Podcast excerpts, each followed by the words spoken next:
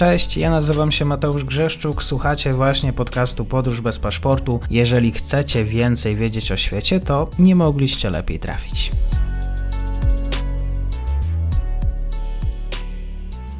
Dzień dobry wszystkim słuchaczom. Dzisiaj temat afrykański. Ze mną jest Kinga Turkowska, doktorantka na Wydziale Orientalistycznym Uniwersytetu Warszawskiego, która również zajmuje się pamięcią historyczną we współczesnej Etiopii, Etiopii, a konkretnie o wojnie w Tigraju. Będziemy dzisiaj rozmawiać. Dzień dobry, bardzo mi miło. Dzień dobry, bardzo mi miło i cieszę się, że, że mogłam tutaj dołączyć do, do audycji. Tak jest. W Afryce e, lubimy rozmawiać, jednakże ta Afryka bardzo często nam się pojawia w, w kontekście trudnych wydarzeń. Będziemy rozmawiać o sytuacji w regionie Tigraj. Dla przypomnienia, jeszcze raz, dwie strony, które walczą, to no właśnie tam jest więcej stron niż, niż tylko dwie strony, ponieważ sytuacja jest bardzo skomplikowana, ale można tak w uproszczeniu powiedzieć, że rzeczywiście są to dwie strony. Jedna strona to, to są Tigrajczycy, czyli no, rząd federalny y, w rejonie Tigraj. Tigraj to jest region północny y, Etiopii, który graniczy właśnie od północy z Erytreą, natomiast od południa to jest z innymi regionami centralnymi y, Etiopii. I to jest ta jedna strona konfliktu, natomiast ta, ta druga strona konfliktu to jest kilku graczy, ponieważ tutaj mamy no, rząd federalny, czyli rząd w Addis Abebie, na którego czele stoi premier y, Abiy Ahmed Ali, ale prócz, prócz rządu federalnego jest też, y, jest też strona erytrejska, ponieważ no, Erytrejczycy również włączyli się w tą wojnę, ale też oddziały czy też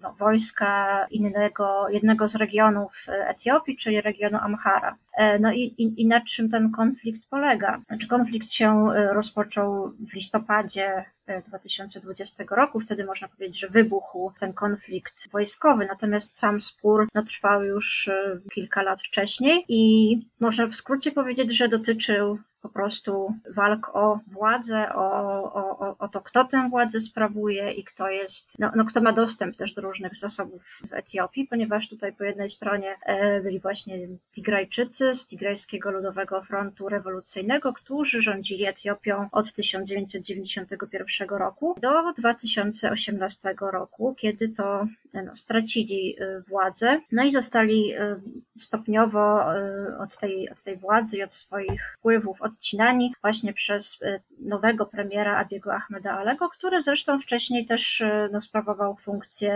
y, urzędnika, również funkcję ministra w rządzie właśnie Tigrajczyków, w tym rządzie, znaczy mówię rządzie Tigrajczyków, ale to był rząd też złożony z różnych partii, to był rząd koalicyjny. Po jednej stronie jest, jest rząd rząd federacyjny, któremu przewodniczy e, Abiy Ahmed Ali. E, no i tak jak mówiłam, jest to, jest to w skrócie, można powiedzieć, e, wojna, walki o, o władzę. Kto, kto tę władzę utrzyma, znaczy właściwie w tej chwili władzę, władzę nad Etiopią utrzymuje pre, premier Abiy Ahmed Ali. No ale tutaj jeszcze jest właśnie kwestia Erytrei i to jest też bardzo no, skomplikowany problem, który sięga Właściwie, e, no, można tutaj się cofnąć aż, aż do XIX wieku, a może jeszcze dalej. No, ale tak, tak w skrócie mówiąc, e, problem dotyczy e, również relacji między właśnie Erytrejczykami a Tigrajczykami i tego, jak, jak ostatnia wojna między Etiopią a Erytreą, która się toczyła w latach 1998-2000, jak ten problem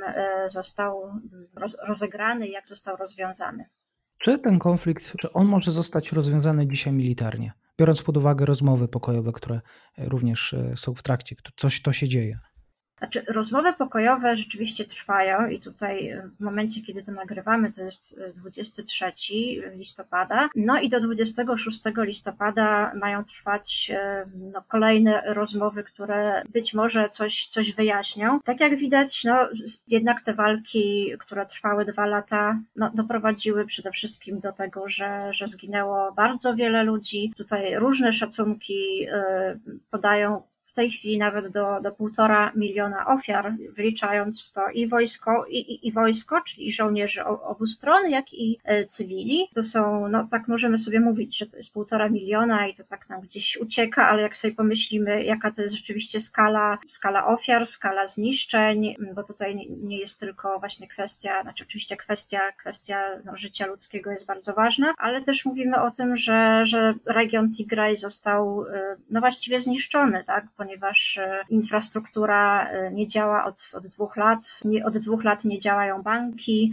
nie działa internet, nie działa wszelka komunikacja. No były oczywiście krótkie momenty, kiedy w miastach była przywrócona, były przywrócone niektóre z usług, ale to były bardzo krótkie, krótkie momenty.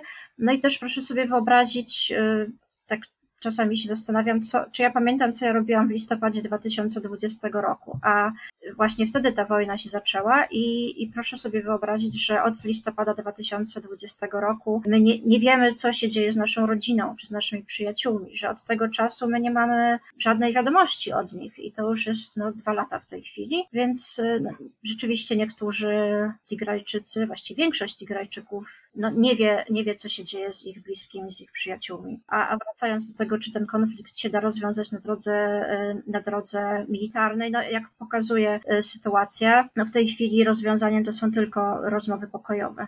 Kto jest na tej wygranej pozycji, jeżeli chodzi o same rozmowy? Kto jest tą stroną silniejszą, która będzie nadawać ton całej dyskusji? No, zdecydowanie stroną, y, która, która stawia warunki, to jest strona rządowa, czyli premier Abiy Ahmed Ali. No i, i tutaj y, rzeczywiście, kiedy te rozmowy, y, to pierwsze porozumienie w Pretorii zostało ogłoszone 2 listopada 2022 roku, no rzeczywiście było widać, że strona tigrajska jest na pozycji przegranej, absolutnie przegranej, ponieważ no, zgodziła się na bardzo wiele ustępstw, ale też parę dni temu, bodajże w ten poniedziałek, y, było, było wystąpienie właśnie przewodniczącego, y, czy też y, rzecznika partii tigrajskiego Ludowego Frontu Wyzwolenia oraz e, przewodniczącego kierownictwa e, wojsk tigrajskich i razem na konferencji prasowej przedstawili, tutaj też jest ważne, że wspólnie właśnie przedstawili swoje stanowisko, dlaczego taki, taki e, układ pokojowy został podpisany. No i tutaj to, co, to, co zauważyli, to to, że, że właściwie zależało im na tym, żeby wstrzymać działania wojenne, ponieważ ze względu na, na, na, lud, na ogromne straty ludności, cywilnej, na to, że, że rzeczywiście ludzie w Tigraj umierają z głodu w tej chwili. No i też e, z tego powodu, że wojska rządowe i wojska erytrejskie zbliżały się do stolicy regionu, czyli do Mekelie. No i, i tutaj mm, po prostu strona tigrajska przystąpiła i zgodziła się na te warunki pokojowe, które strona rządowa przedstawiła. I rzeczywiście premier Abi, e, Abi przyznał, że, że właściwie wszystkie jego jego żądania zostały spełnione. No, można powiedzieć, że jednak jakieś negocjacje trwały, ponieważ strona rządowa twierdzi, znaczy chciała początkowo, żeby do rozbrojenia doszło w ciągu 24 godzin. Tutaj mówimy o, o tych, o, o broni lekkiej, a w ciągu 72 godzin, żeby nastąpiło rozbrojenie z tej broni ciężkiej. No ale teraz widzimy, że w tych warunkach pokojowych to zostało przedłużone początkowo na miesiąc, a w tej chwili można mówić, że ten y, okres został jeszcze bardziej tak wydłużony. Właściwie nie ma tutaj deadline'u, bo to wszystko zależy no, od tego, kiedy wycofają się wojska i czy w ogóle wycofają się wojska nierządowe, czyli tutaj nie zostało to użyte w żadnym z tych porozumień, ale wszyscy wiedzą, że chodzi o wojska e, erytrejskie i o wojska z regionu Amhara. Jak to wpływa sytuacja w Etiopii na sytuację właściwie bezpieczeństwa w całym regionie?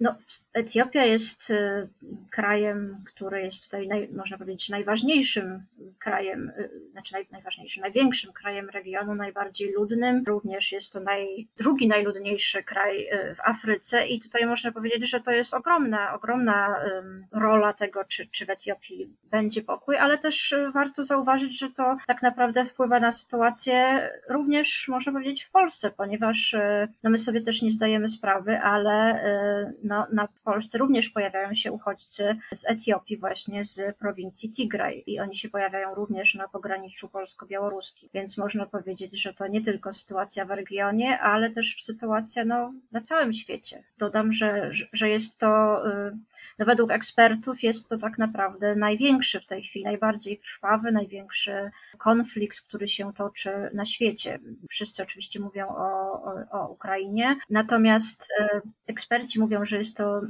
największy, najbardziej krwawy obecnie y, konflikt, który się toczy na świecie. Rozumiem, że instytucje międzynarodowe również nie mają rozwiązania dla tego całego kryzysu. To znaczy instytucje międzynarodowe oraz też no, rządy, między innymi y, Stanów Zjednoczonych, ale również no, tutaj jest y, duża rola Unii Europejskiej, ONZ-u, ale, ale też międzyrząd, międzyrządowej organizacji do spraw rozwoju, czy też no przede wszystkim Unii Afrykańskiej. Te wszystkie y, instytucje i rządy powinny w tej chwili bardzo nalegać na to, żeby te rozmowy y, pokojowe dalej się toczyły, no i też powinny monitorować y, sytuację, jaka jest w Etiopii, w Tigraj, czy rzeczywiście przede wszystkim chodzi tutaj o, o napływ, swobodny dostęp e, tej pomocy humanitarnej, czy ona rzeczywiście się pojawia w Tigraj, e, ponieważ początkowo no, były z tym problemy. Obecnie organizacje e, pomocowe podają informacje, że rzeczywiście takie, takie transporty docierają do stolicy Tigraj, do Mekelie, również do innych miast jak Szyrie, jak, jak inne miasta, takie większe. Mm, no ale cały czas nie docierają do tych terenów na przykład środkowego Tigraj, czy też e, północnego Tigraj, e, również do tych terenów, które cały czas są pod, no pod, pod kontrolą wojsk erytrejskich, czy również pod kontrolą e, wojsk amharskich. Więc tutaj jest ta jedna kwestia właśnie tego, tego swobodnego napływu pomocy humanitarnej. Druga kwestia to jest kwestia przywrócenia podstawowych usług, czyli na przykład bankowości, y, telefonii, internetu. No i, i trzecia też taka najważniejsza, wydaje się, znaczy najważniejsza, może, może najważniejsza z punktu widzenia no właśnie tych, tych, tych rozmów pokojowych, czy nastąpi i kiedy wystąpi, nastąpi wycofanie wojsk erytrejskich i wojsk, wojsk amharskich, ponieważ y, no tutaj strona, strona tigrajska postawiła jako warunek, że dokona rozbrojenia wtedy, tylko wtedy, kiedy y, ta, te wojska erytrejskie i wojska amharskie wycofają się z regionu. No a tutaj jest właśnie kwestia, o której się bardzo mało mówi, y, właśnie tych, tych wojsk amharskich. Nie wiem, czy jeszcze mogę mówić, czy, czy e, Właśnie tutaj jest kwestia, kwestia te, tego zaangażowania y, Amharów y, w sytuację w Tigraj, ponieważ kiedy tylko zaczęła się wojna w listopadzie 2020 roku, wojska amharskie, to są wojska zarówno no, z regionu Tigraj, ale też takie jednostki paramilitarne, zajęły region, który nomenklaturze tigrajskiej nazywa się zachodnim Tigraj, natomiast, natomiast Amharowie nazywają to ten region Welkite. Podobnie jest jest też z regionem południowego Tigraj i według Amharów to się nazywa ten region Raja. E, I te dwa regiony uznawane są przez Amharów jako ich tereny, które no, od wieków do nich przynależą. Natomiast z kolei Tigrajczycy również zgłaszają pretensje do, do, do, tych regionów. E, no i oczywiście, tak jak na takich regionach, w takich regionach pogranicznych, po prostu oba, e, obie grupy etniczne tam, tam żyły przez, przez wieki, ale z kolei też eksperci pokazują, no, że, że w XIX wieku, czy nawet w XVIII wieku nazwy miejscowości były jednak tigrajskie w większości, więc tutaj no, też te, te, oba regiony są, y, dlaczego, dlaczego to jest takie ważne dla obu tych stron konfliktu, ponieważ są to regiony bardzo dobre pod względem rolniczym, no, a trzeba powiedzieć, że Tigraj jest bardzo górzysty, również region Amhara jest bardzo górzysty, więc, więc rzeczywiście te regiony, gdzie, gdzie no te ziemie są bardziej takie płaskie i, gdzie są żyzny po prostu i kamieni, y, skał nie ma tak jak, tak jak na pozostałych y, obszarach, no to po prostu są takim łakomym kąskiem. Dlatego też jest y, tak duży problem mm, dotyczący właśnie obu tych, tych regionów, regionu Raja i Welkaj, czy też zachodniego Tigraj i południowego Tigraj. No i można powiedzieć, że właśnie o te regiony teraz się tutaj toczy największa, największy spór, bo o ile nawet Erytrea się wycofa, no to wydaje się, że Amharowie tak łatwo nie ustąpią. Bardzo dziękuję za wyjaśnienie tego kawałka świata. Rzeczywiście jesteśmy w trakcie rozmów i tutaj może się sporo wydarzyć tak naprawdę po drodze, ale na dzisiaj rozmawiamy 23 listopada. Kinga Turkowska. Bardzo dziękuję za spotkanie. Bardzo dziękuję. I to już koniec na dzisiaj. Zapraszam na profil podcastu Podróż bez paszportu na Facebooku, Instagramie i Twitterze. Zachęcam też do wsparcia mojej pracy na serwisie Patronite oraz Buy Coffee. Do usłyszenia.